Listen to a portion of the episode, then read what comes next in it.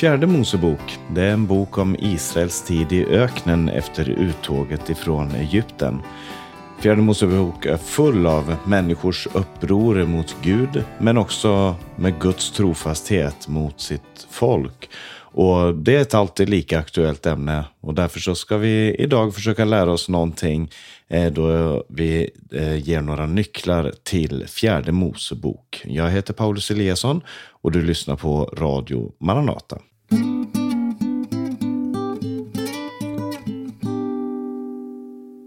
Fjärde Mosebok, det är som namnet antyder eh, den fjärde boken i Bibeln.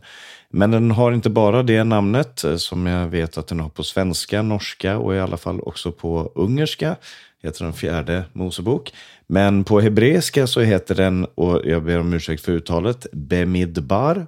Eh, Bemidbar betyder i öknen.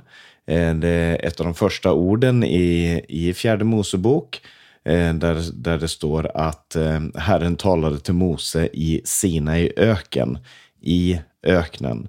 Eh, det är namnet och det passar ganska bra för att den här boken handlar ganska mycket om, eller den handlar uteslutande om eh, Israels tid i öknen.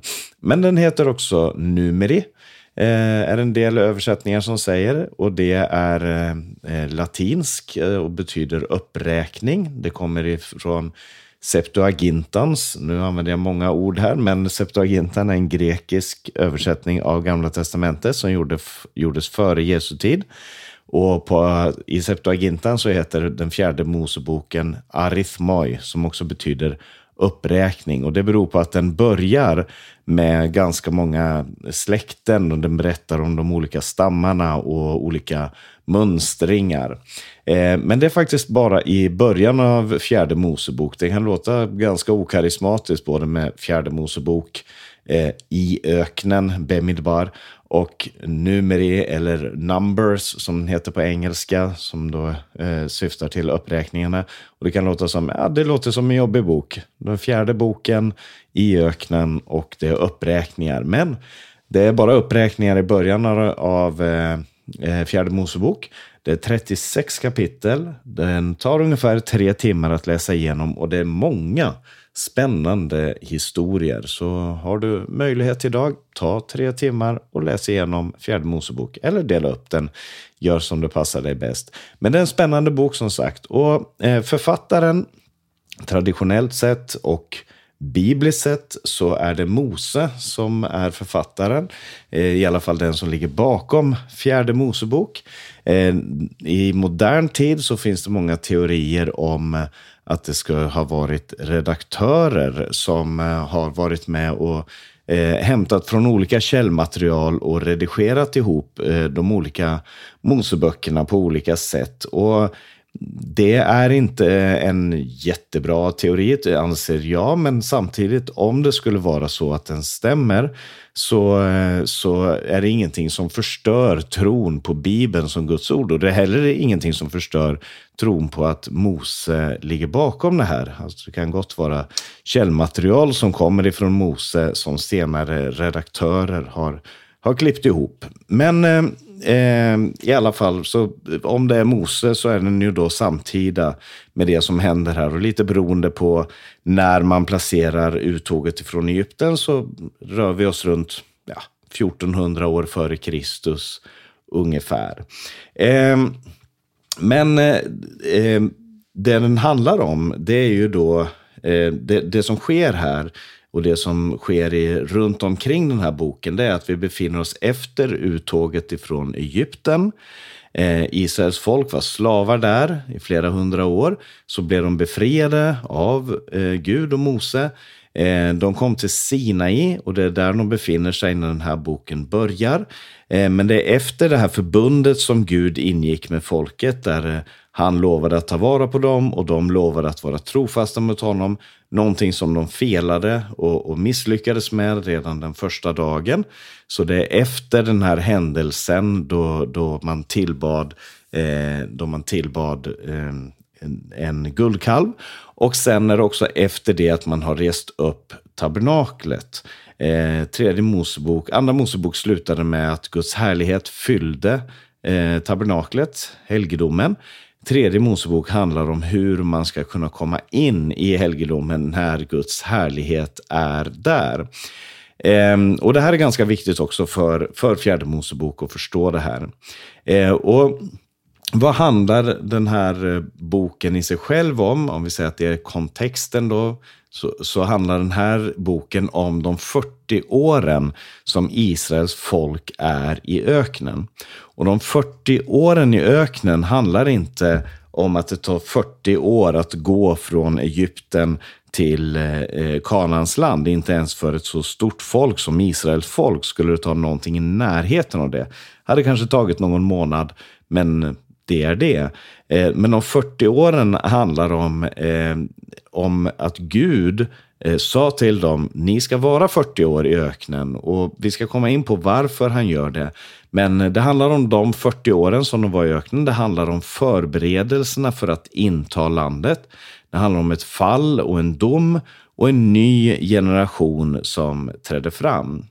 Och ehm, Det finns ett stort tema i Bibeln som kommer in här i fjärde Mosebok. Och det är det här temat om att Gud ger ett löfte, Gud ingår ett förbund. Och det startar väldigt bra, eller i alla fall ofta startar det bra. Men så eh, går det väldigt illa och så, och så visar det sig att istället för att eh, döma och, och förkasta så väljer Gud att döma och hela sitt folk. Gud ger inte upp om de som han har ingått ett förbund med. Det är eh, en liten inledning till fjärde Mosebok. Vi ska gå in i texten här. Jag ska bara nämna det att om du hör att jag låter lite märklig idag så har jag fortfarande några eh, några efterdyningar av streptokocker i halsen som jag hade också förra veckan. Men eh, jag hoppas att det ska gå bra att höra även den här veckan. Nu ska vi gå in i texten.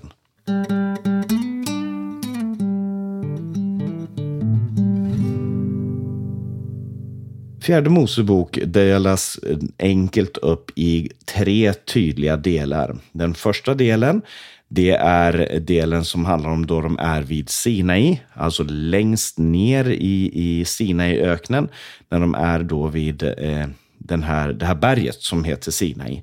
Och den andra delen, då går de till det som heter Paran.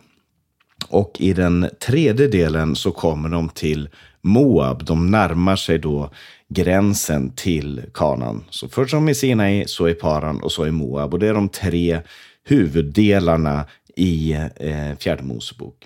Eh, I kapitel 1 till 4, som jag sa, det här, eh, den här boken kallas också för numeri eller numbers på engelska, eh, arithmoi på grekiska och det eh, handlar om de fyra första kapitlen som är folkräkning och framförallt en mönstring av de vapenföra i Israel, som det står i första kapitlets tredje, eh, tredje vers. Eller i andra versen, räkna antalet av Israels barn, hela deras församling efter deras släkter och familjer, skriva upp namnen på alla män, varje person för sig, alla vapenföra i Israel från 20 år och uppåt. Du och Aron ska mönstra dem efter deras häravdelningar. Så det här handlar om en, en mönstring av folket för att få reda på hur många man var.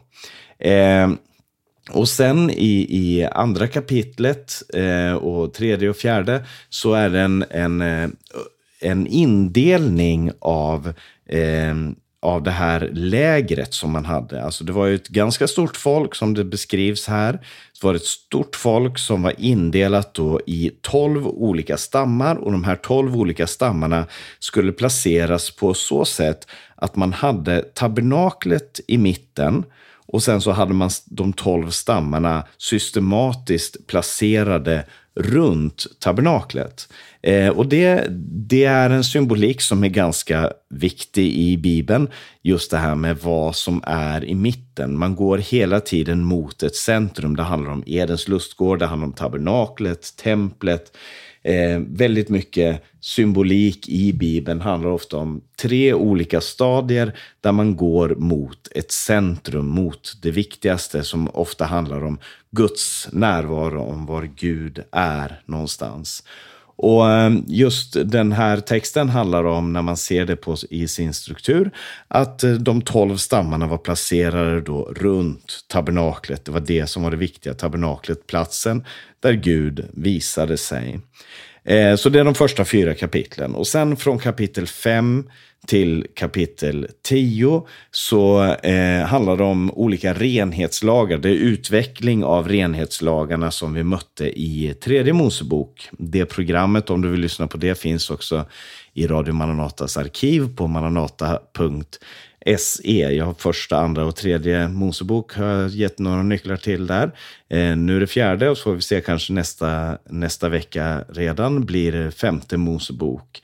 Men hur som helst, eh, fem, kapitel 5 till 10 fortsätter med de här olika renhetslagarna. Och I sjätte kapitlet så finns intressant nog berättelsen om de som vill ge ett nasirlöfte att avskilja sig från Herren. Män och kvinnor kunde avskilja sig för Herren.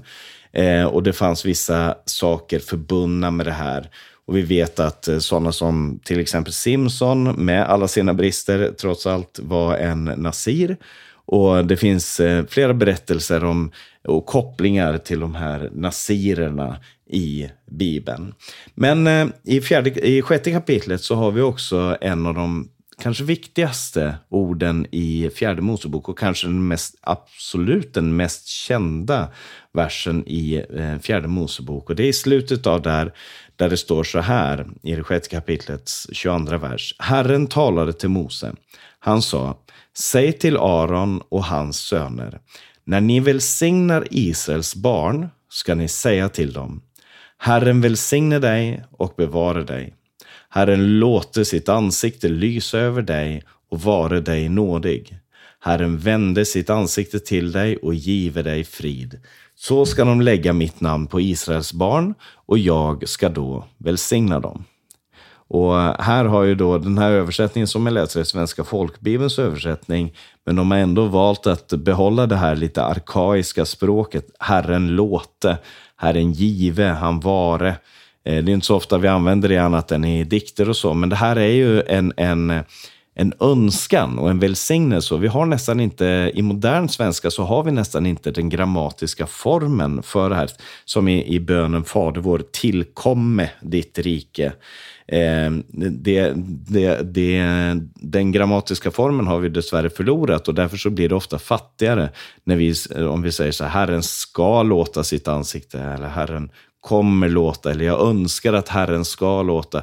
Det, det bär inte riktigt samma tyngd, men jag tycker att det är en väldigt fin formulering det här och det är framför allt en väldigt viktig text som handlar om Guds ansikte, om Guds närvaro inför sitt folk. Och välsignelsen som kommer från Gud, det är han själv. Så här ska du välsigna Israels barn. Herren låter sitt ansikte lysa över dig. Herren vände sitt ansikte till dig. Herren ger dig frid. Och eh, och på det här sättet så lades då eh, Guds namn på Israels barn. Och jag ska inte säga så mycket om det där, men det är en väldigt viktig text i fjärde Mosebok och kanske jag kommer tillbaka till det och gör ett eget program just om det här. Eh, och så kommer då kapitel, vi kommer fram till kapitel 9 och i slutet av kapitel 9 så får vi läsa om det här molnet och elden som var över tabernaklet. Det var ju så att Guds härlighet hade fyllt det här, det här eh, tabernaklet eh, och härligheten uppenbarade sig genom, som ett moln som, som fyllde hela platsen och eh, som gjorde att man inte kunde gå in i tabernaklet. Men så fick man de här lagarna som berättade om hur man skulle gå in. Och sen i, i kapitel 9 här så berättas det om det här molnet som då befann sig som en, som en pelare över eh, tabernaklet. På dagen så var det ett moln och på natten så var det en eld, en slags pelare. Och det här med moln och eld, det är ganska viktiga tematiker i, i, eh, i Bibeln. Eh, och när man ser de här molnen och elden så vet man att man rör sig i Guds närhet. I Daniels bok står det om han som den gamla av dagar och han som var klädd i vitt och det var eld runt honom och till honom kommer det en människoson på himlens skyar eller på molnen och bärs fram inför honom. Eh, de här bilderna, eld och moln, är väldigt tydliga bilder på Guds närvaro. Eh, och i kapitel 10 så reser det här molnet sig och börjar flytta sig. Så, och man visste då att när, när molnet reste sig ifrån, ifrån tabernaklet, då skulle man bryta upp, man skulle packa ihop och, och, och göra redo för att gå. Och sen var man ledda av molnet om dagen och av elden om natten. Eh, det var sättet som, som Gud visade väg, som Gud ledde dem. Och det skulle man kunna säga, eller man skulle kunna tänka sig att ett folk som befinner sig under ett moln som leds av moln och eld, som bokstavligt talat är i, både i skuggan ifrån Gud och i ljuset ifrån Gud. Eh, de människorna skulle aldrig kunna klaga på Gud, skulle aldrig kunna vända sig mot Gud eller, eller säga någonting som liksom, eller jag menar, de, de borde ju då vara medvetna om det här, vi befinner oss i Guds närhet. Vi ska absolut inte klaga eller något sånt. Men det gör de. Och jag skulle vilja säga att resten av eh, eh fjärde Mosebok handlar om olika instanser och hur Gud hanterar folkets klagan. Det första som händer i kapitel 11 är när folket börjar klaga emot Mose så bryter en eld ut i lägret. Alltså den eld som var deras ledare, som var en ledsagare för dem, eh, blev de så vana vid. Men det var också en förtärande eld för dem som stod emot Gud. Och, och eh, det här, det, härlighetens eld är också den förtärande elden skulle vi kunna säga. Och det tror jag har talat om tidigare i Radio Maranata, ett program som heter Främmande eld, om du vill höra på det. Eh, I kapitel 12 så är det Mose egna syskon, Aron och Miriam, som klagar eh, på Mose. Eh, och det får sina konsekvenser, framförallt för Miriam. Och Man kan ju fråga sig när man läser fjärde Mosebok och ser de här konflikterna, eh, det drama som rör sig omkring det här och, och, och allt det här. Eh, det är eh, otroliga berättelser som, som absolut är en, eh, någon film värdig, om man skulle säga så, och starka berättelser. Och man kan ju fråga, vad är det som, som gör att människor klagar? Och klagan i sig själv behöver ju inte vara någonting negativt eller någonting fel. Man kan klaga till exempel när man upplever maktlöshet, eh, att man inte själv har kontroll över sitt liv. Och man kan klaga över meningslöshet när man känner att jag skulle vilja göra någonting annat, men nu är jag satt på det här. Jag tror att det är de huvudsakliga anledningarna till klagomål, till exempel i en familj eller på en arbetsplats, jag, har, jag känner maktlöshet eller jag känner meningslöshet. Eh, men man kan ju vrida på det också och eh, säga att människor också klagar, inte bara rättfärdigt men också orättfärdigt. Nämligen när det handlar om, inte maktlöshet, men om maktbegär. Att man begär makt som man inte har rätt till eh, och som leder till maktkamper som också handlar om maktkamper i både familjer och firmor och vänskapsförhållanden och församlingar och vad det kan handla om. Så, så skapas det en, en klagan som inte är en positiv eller en berättigad klagan utan som är en klagan som, handlar, som bottnar i människans synd och maktbegär. Eh, och maktbegär står mot maktlösheten och meningslösheten står mot viljan att själv definiera mening, alltså när man inte vill underkasta sig Guds vilja och Guds tanke med ens liv, utan man själv vill definiera vad som är rätt och fel, vad som är eh, vad som ska vara riktningen på livet. Så den här, och de här klag, den här klagan som, som vi möter i fjärde Mosebok handlar framför allt om oviljan att vila i Gud, att lita på Gud. För att man, man är bekymrad för framtiden, man tycker att vi har det för illa här. Eh, Var är löftet som Gud har gett och vad ska vi göra med det här? Eh, och man vågar helt enkelt inte lita på Gud. Eh, och det är någonting av det vi möter i de här kapitlen. Och från kapitel 13 då så har de kommit fram till Paran. I kapitel 10 så börjar det här molnen resa sig. De flyttade från plats till plats.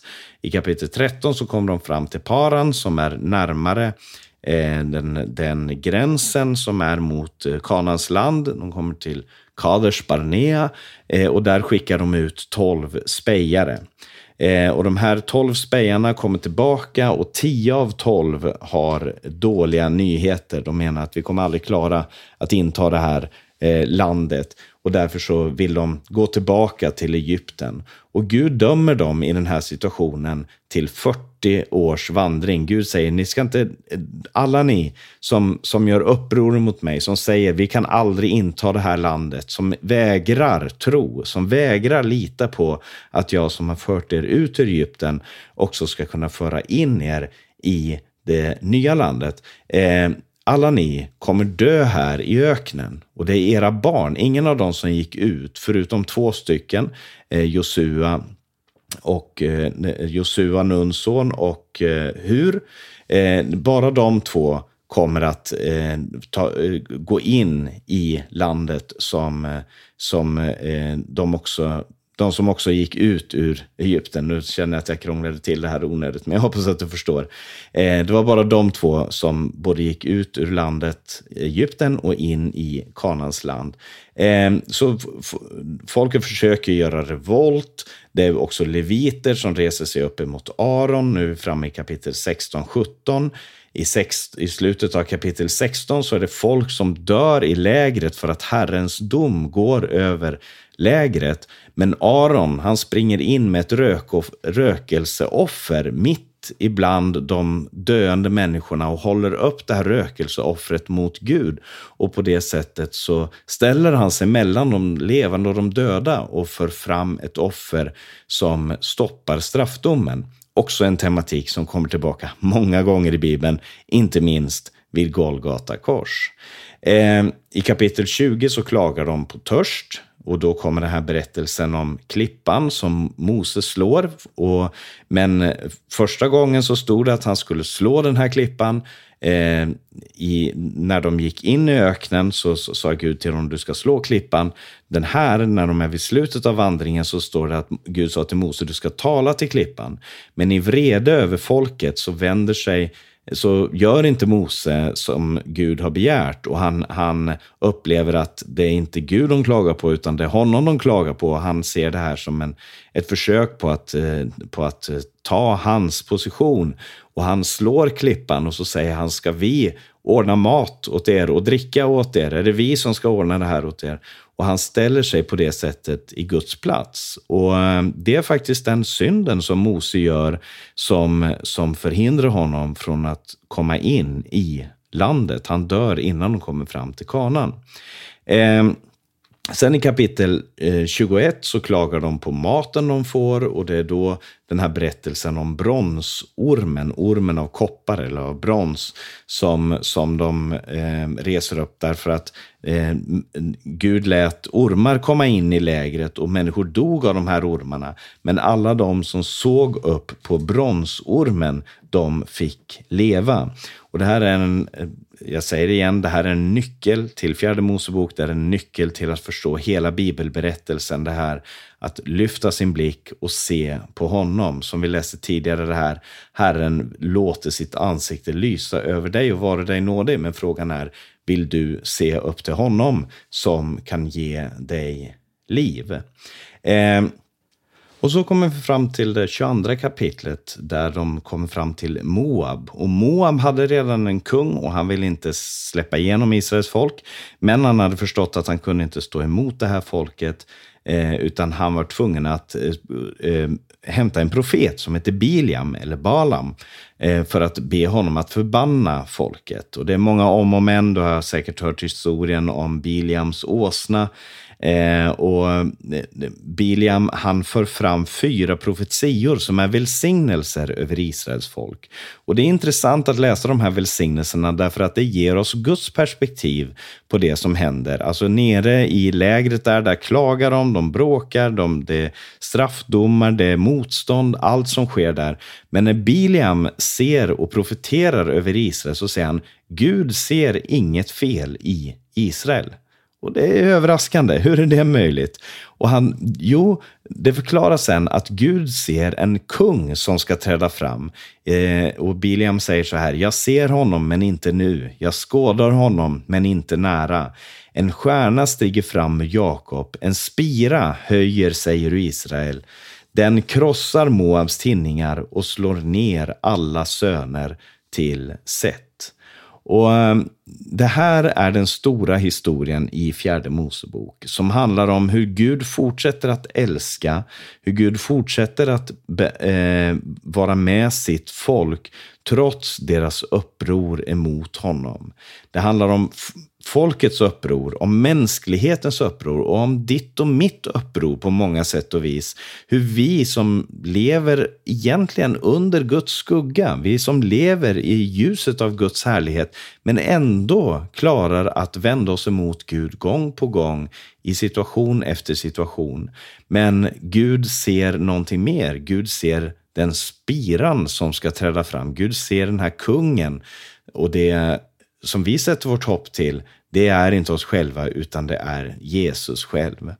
Och fjärde Mosebok, den, det är en historia som återberättas väldigt många gånger i olika salmer så talas det om, om den här upprorskheten hos folket men trofastheten hos Gud.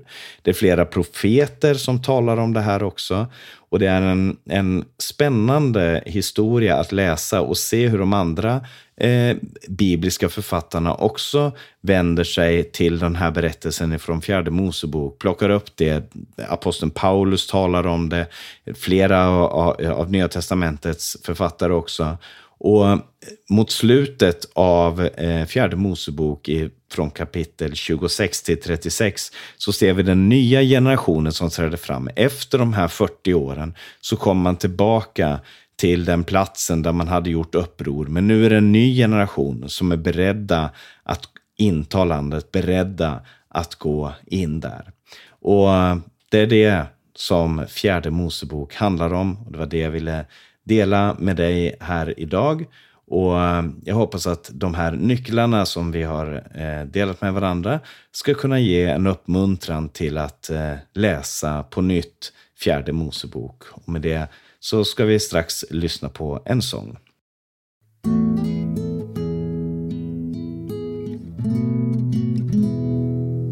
Sången som jag tänkte att vi skulle lyssna på heter Jag ska leda dig var dag och den handlar om moln och eldpelaren som ledde folket i fjärde Mosebok och det är barnen ifrån Maranata-församlingen som sjunger det. Men först ska jag bara nämna att du har lyssnat på Maranata Podcast. Jag heter Paulus Eliasson.